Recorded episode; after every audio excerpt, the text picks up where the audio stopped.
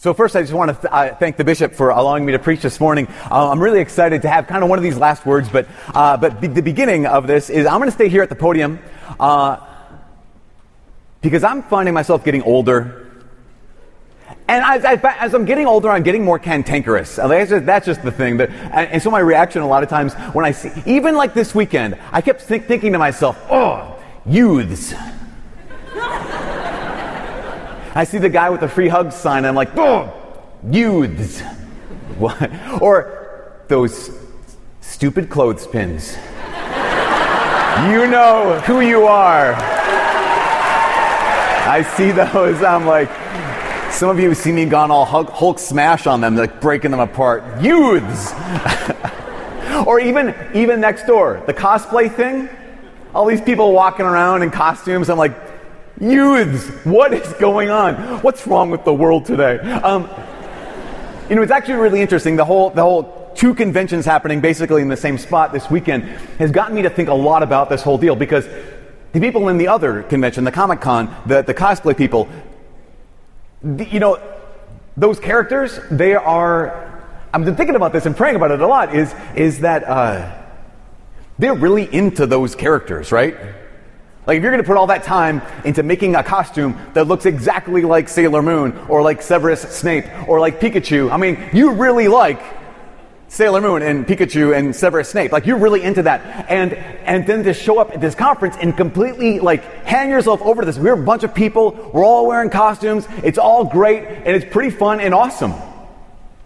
What would be really weird is if they wore those costumes tomorrow. Right? It would be really weird if they got dressed up in those costumes and went to work or to school or wherever they would go tomorrow and say, here I am as Sailor Moon. You know, the kid who's Severus Snape, like, shows up to work at McDonald's and like, hey, Wingardium Leviosa. You know, like, that's, that would not be appropriate. But the interesting thing is, you might ask the question, what's the difference between them and us? Like, what's the difference actually between that conference and this conference? Because we showed up, this is something, you know, we're kind of into Jesus. They're kind of into their characters. We got all together and like got all ramped up about it. They got together, got all ramped up about it. We all dress differently than we normally do. You normally typically don't have matching t-shirts. They don't normally say elevate on them. They don't normally have Bible verses on them. They got together and they got dressed up in costumes or clothes that they don't normally wear. What's the difference between us and them? The main difference is this. The person dressed up as Severus Snape is not called to be Severus Snape. The person dressed up as Sailor Moon is not called, is not meant to be Sailor Moon. The person dressed up as Pikachu, I guarantee you, is not meant to be Pikachu. It makes sense for them not to put the costume on tomorrow. Why? Because it's just a costume. The difference is the people you have chosen to be this weekend, this is who you are meant to be. Like, this is who you are called to be. This is who God created you to be. That you just, this weekend, you took one step closer to actually being the person that God wants you to be. Not later, though. Not one step closer to be the person God wants you to be when you get old. But one step closer to the person God actually has called you to be right now. The problem is, I think a lot of times we can look at ourselves maybe today or tomorrow or next week and say, okay, that's the person I'm called to be, but I'm not that person yet. I don't know how to do this. And that's why I love this first reading today. This, this, here's King Solomon. And he's just a youth, right? He's just all, he, he's a youth. And he even says, the Lord appears to him in a dream and says, what do you want from me? Ask me of anything, I'll give it to you. And Solomon says, okay, I get it. I'm called to be a great king, but I'm not yet.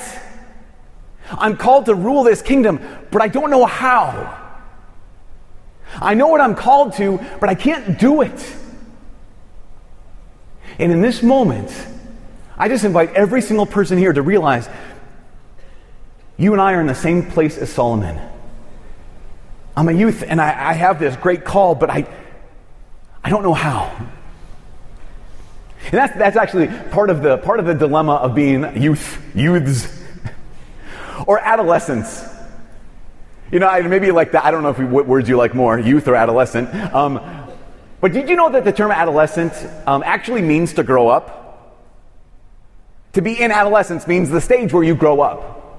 And in fact, adolescence is an invented category. It's an invented time in a person's life. We didn't actually have adolescence until relatively recently. It was childhood, adulthood, and old age. That was what it was.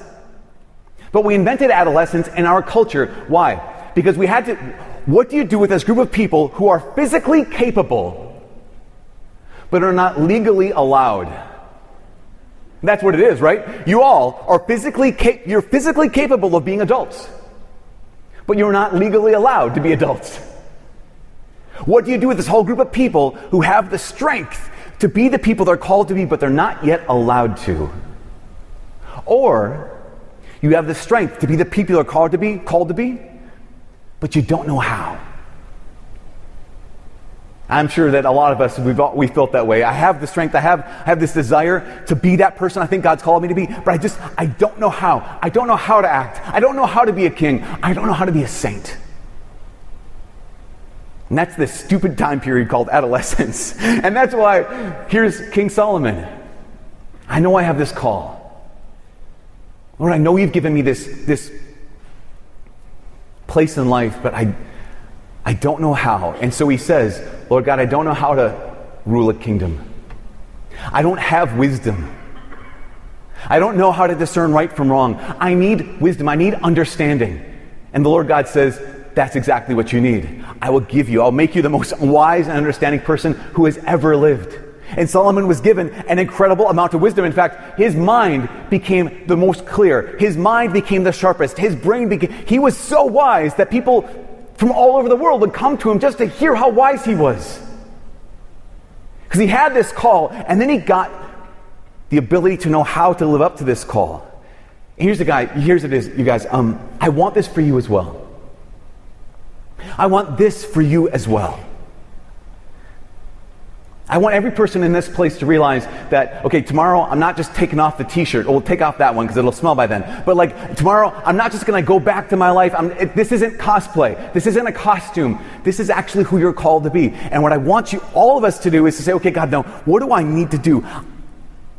You've given me the call and you've given me the strength, but either I'm not allowed to use that strength or I don't know how.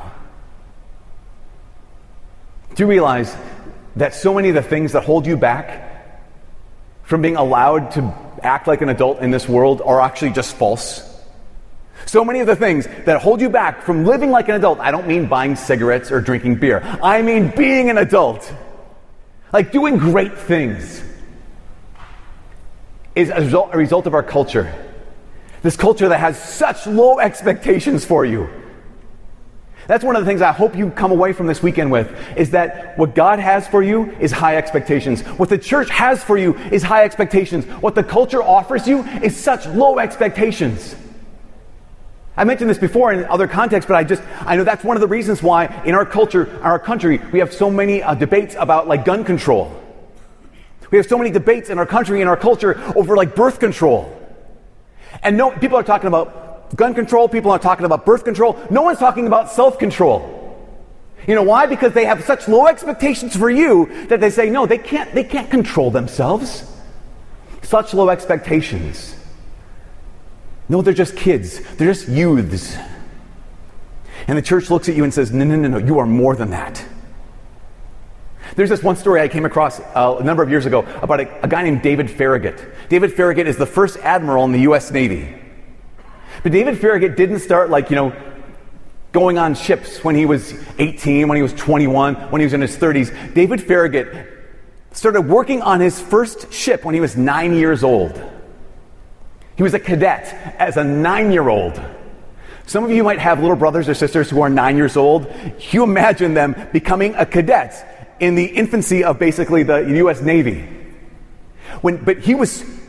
Why? Because the people around him had high expectations for him. They said, David, actually, you have what it takes, and we're going to actually pull that out of you. We're going to give you the ability to live up to your call. When David Farragut was twelve, three years after he was a cadet, he was in a battle where his ship that he was on defo- defeated and captured a British British naval ship. And the captain of the, you know, co- colonial na- naval ship put the twelve-year-old in charge of the British captured naval ship, with the British crew still intact. And at one point, the former captain of the British ship, he said he was going to take orders from a twelve-year-old, and he was going to go down to his quarters and retrieve his pistols, because David Farragut, the twelve-year-old, decided to show the captain honor by letting him keep his guns. He's going to go get his pistols and then show this twelve-year-old who was really in charge. At that point, the twelve-year-old says, if you go get your pistols, when you come back on deck, you will be dead. Oh, snap. Oh, you did not. Mm-hmm. Yes, you did, Mister twelve-year-old. Because why? Because here's this, here is this person who's called to something great, and he lived up to something great. Brothers and sisters, the Lord is calling you to something great, and he's asking you to live up to that something great. And it's not that you're not allowed to. So often for many of us, it's that we don't know how to. And that's why Solomon is praying, Lord, give me wisdom. Give me learning. Help me to understand. Here's what I'm inviting you all to do. If you don't know how to be that woman you're called to be, you don't know how to be that man you're called to be, if you don't know how you're called to, to be that saint you're called to be, find someone who can teach you. Find someone who can show you how to be that saint. Find someone who can show you how to be that man or that woman that you know you're called to be. That person actually might have been one of the chaperones or your youth minister or your priest who came with you. Adults, be that person who can show them how to be the person they're called to be. Because this is this is no time to be small. This is no time to live up to someone's low expectations. This is no time to be mediocre. In fact, in so many ways, this is the story of the treasure in the field. Look, look at this, the parable Jesus talks about. Here's a person who finds a treasure in a field. We all know what that is, right? That is finding him, finding Jesus, finding the kingdom of God. The person who finds the treasure in the field, what, what do they do? They go and they sell all that they have and then buy that field. That is not, those are not the actions of someone who goes halfway. That is not the actions of someone who is mediocre. Those are not the actions of someone who's trying to live up to someone's low expectations of them. Those are the actions of someone who realizes, who knows what they're called to be and says, that's it, that and nothing else.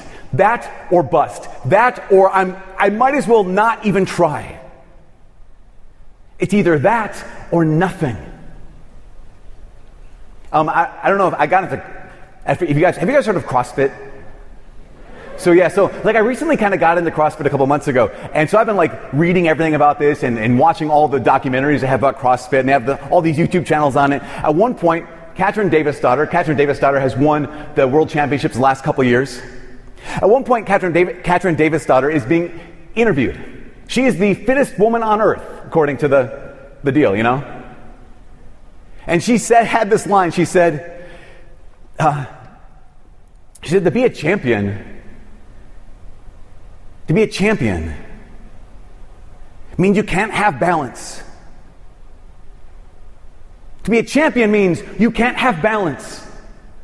There's not a balance of like work life and family life and and and, and relaxed life and, and training life. No, to be a champion, you can't have balance. And to be a saint, you can't have balance. To be a saint, it means I'm all in. To be a saint, it means actually my heart loves Jesus more than anything else. Not Jesus and, but Jesus.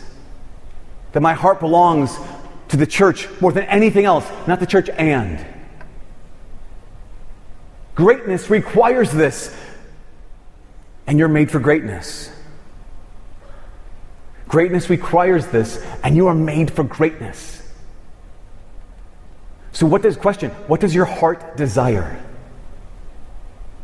Does your heart desire greatness, or does it desire mediocrity? Does your heart desire to be the person you're called to be, or does your heart desire to be something else, something less, something small?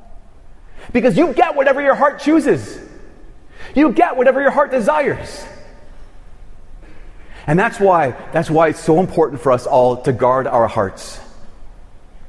That's why it's so important to guard your heart. We saw in today's first reading how Solomon's life started out.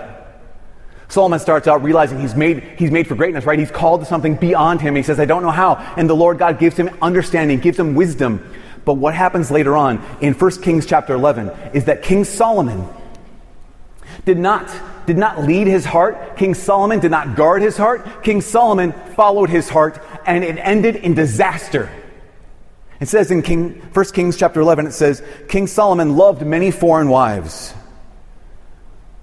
And when he, when Solomon was old, his wives had turned his heart to strange gods. And his heart was not entirely with the Lord, his God.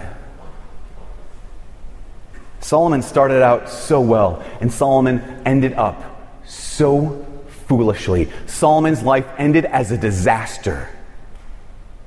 As a young person, as an adolescent, as a youth, he was wise and he was good. And as an old man, he was foolish and he was stupid and he was evil.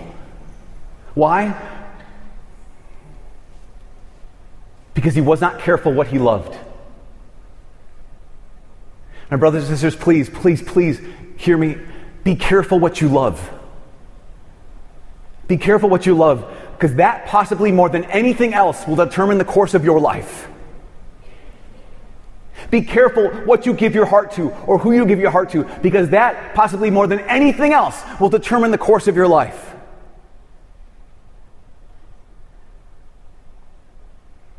But be willing. Be willing to take this step.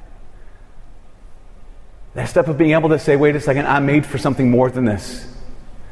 I'm made for that treasure in the field. I'm made for the kingdom. I'm made for the church. I'm made for God himself. And then to be willing to do what a champion does. To do what a saint does. You know, sometimes the gospel reading is like a Rorschach test. You know what a Rorschach test is? Rorschach test is like the ink blot test, like that psychologists or psychiatrists give, or they used to give, and I'm not sure if they still do this, but they show you the ink blot, and they say, what do you see? And apparently you're supposed to be able to tell kind of something about the person by what they see. I see a butterfly. I see a skull. Okay, butterfly. Nice. Skull. Dangerous. Like, that's the kind of idea, right? And sometimes the gospel is a Rorschach test for us.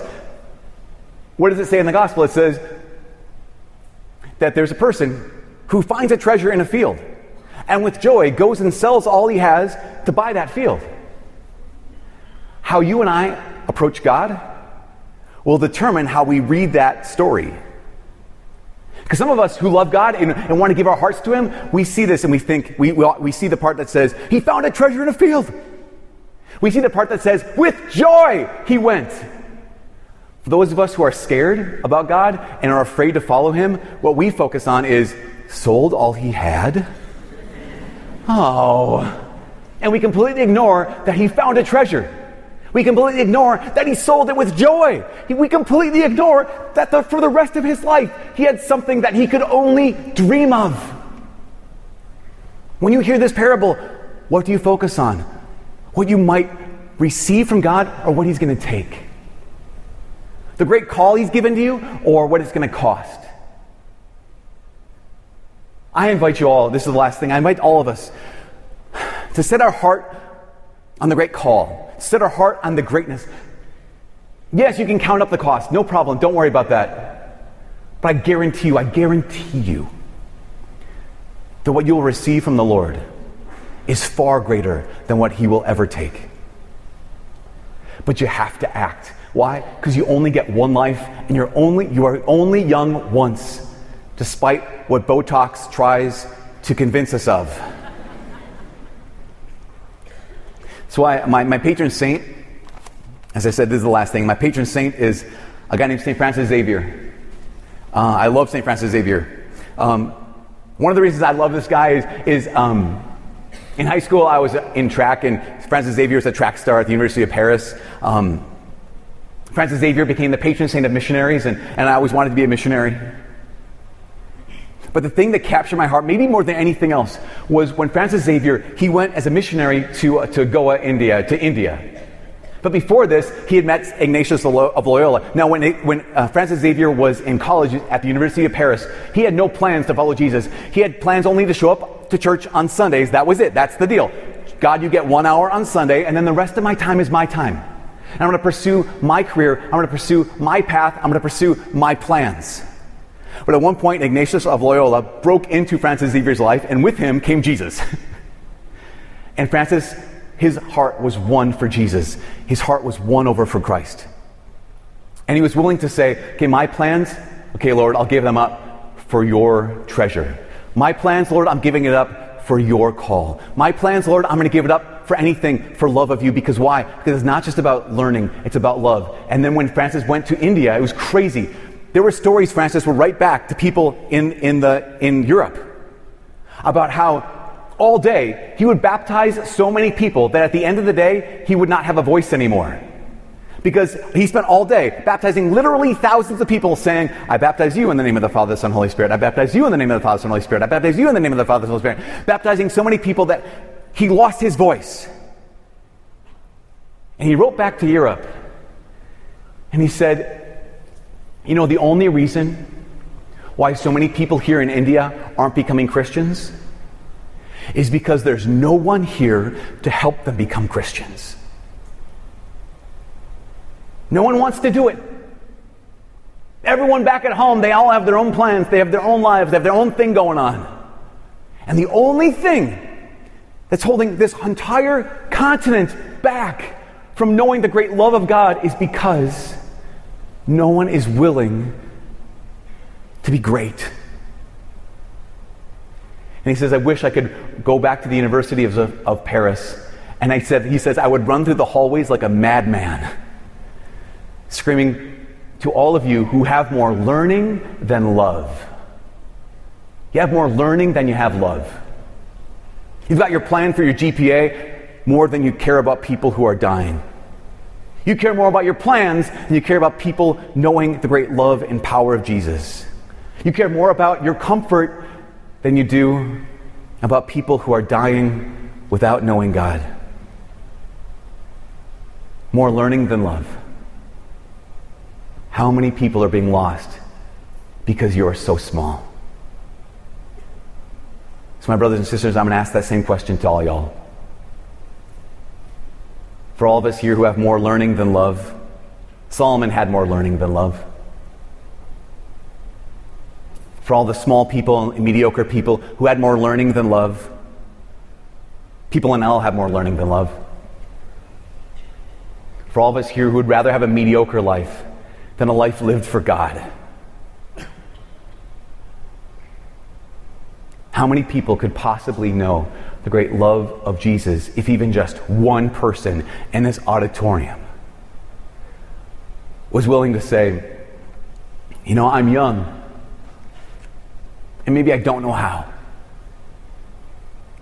but I'm going to use my youth to find out how. And maybe I'm young and no one allows me to do this, but I'm going to use my youth to give my heart to Jesus so that those who do not know him will come to know him.